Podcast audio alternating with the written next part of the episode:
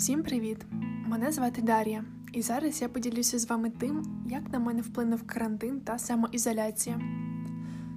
Карантин ніс свої корективи у життя багатьох людей, зокрема і в моє. До карантину моє життя виглядало приблизно так. Кожен день з 6 ранку і до 3 дня я працювала в іноземній компанії з надання академічної допомоги студентам з усього світу. Після роботи я одразу бігла на пару в університет, а після цього назад в гуртожиток або зустрічалася з друзями. Так проходило моє звичне життя у столиці.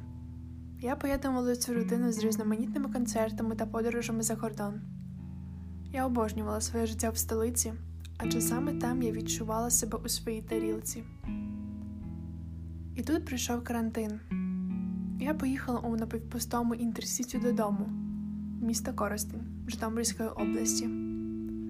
У мене було речей рівно на 2 тижні. Але хто знав, що карантин затягнеться на 2 місяці? До карантину я була готова. Мій офіс повністю перейшов на дистанційну роботу.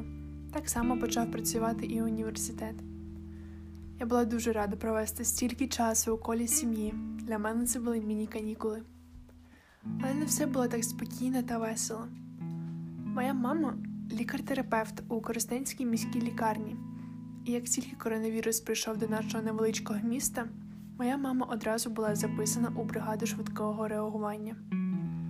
Перші тижні наша сім'я жила у величезному стресі, адже на початку пандемії не було достатньо знань, що робити з хворими на коронавірус.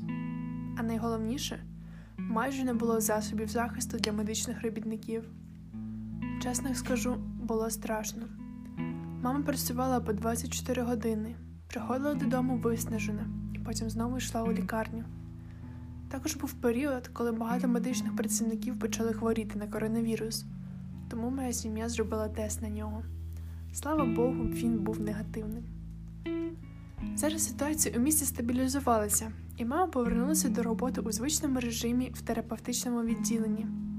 Та й в цілому, ситуація по Україні почала покращуватися.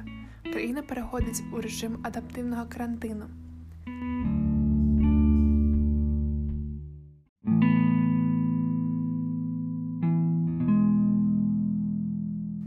Я начебто і мала радіти цьому, але чомусь не можу. Я зрозуміла, що за цей період сидіння вдома я просто морально виснажилася. Кожен мій день ідентичний попередньому, і я знаю, що наступний день буде таким же. Усі мої плани та подорожі на цей рік уже відмінилися або перенеслись на наступний рік. Я не знаю, як мені повернутися до звичного життя, як повернутися до Києва. Я відчуваю, що просто просиджую своє життя вдома. Я знаю, всі ми зараз це робимо, але це відчуття нікуди не зникає. Чесно кажучи, я відчуваю, як впадаю в якийсь депресивний стан і не знаю, що з цим робити.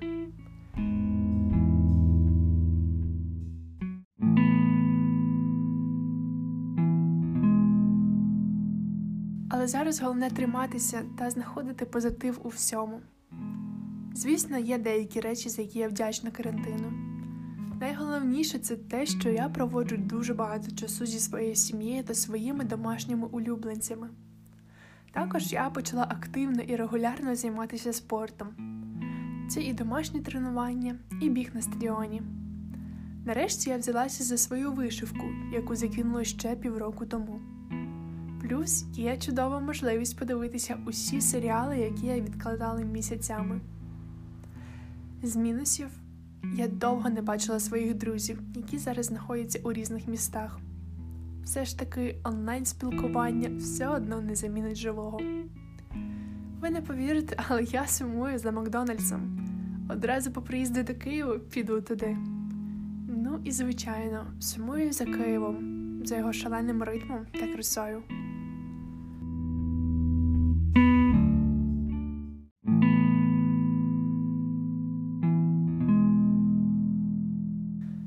Хочеться вірити, що восени ми почнемо жити звичним життям.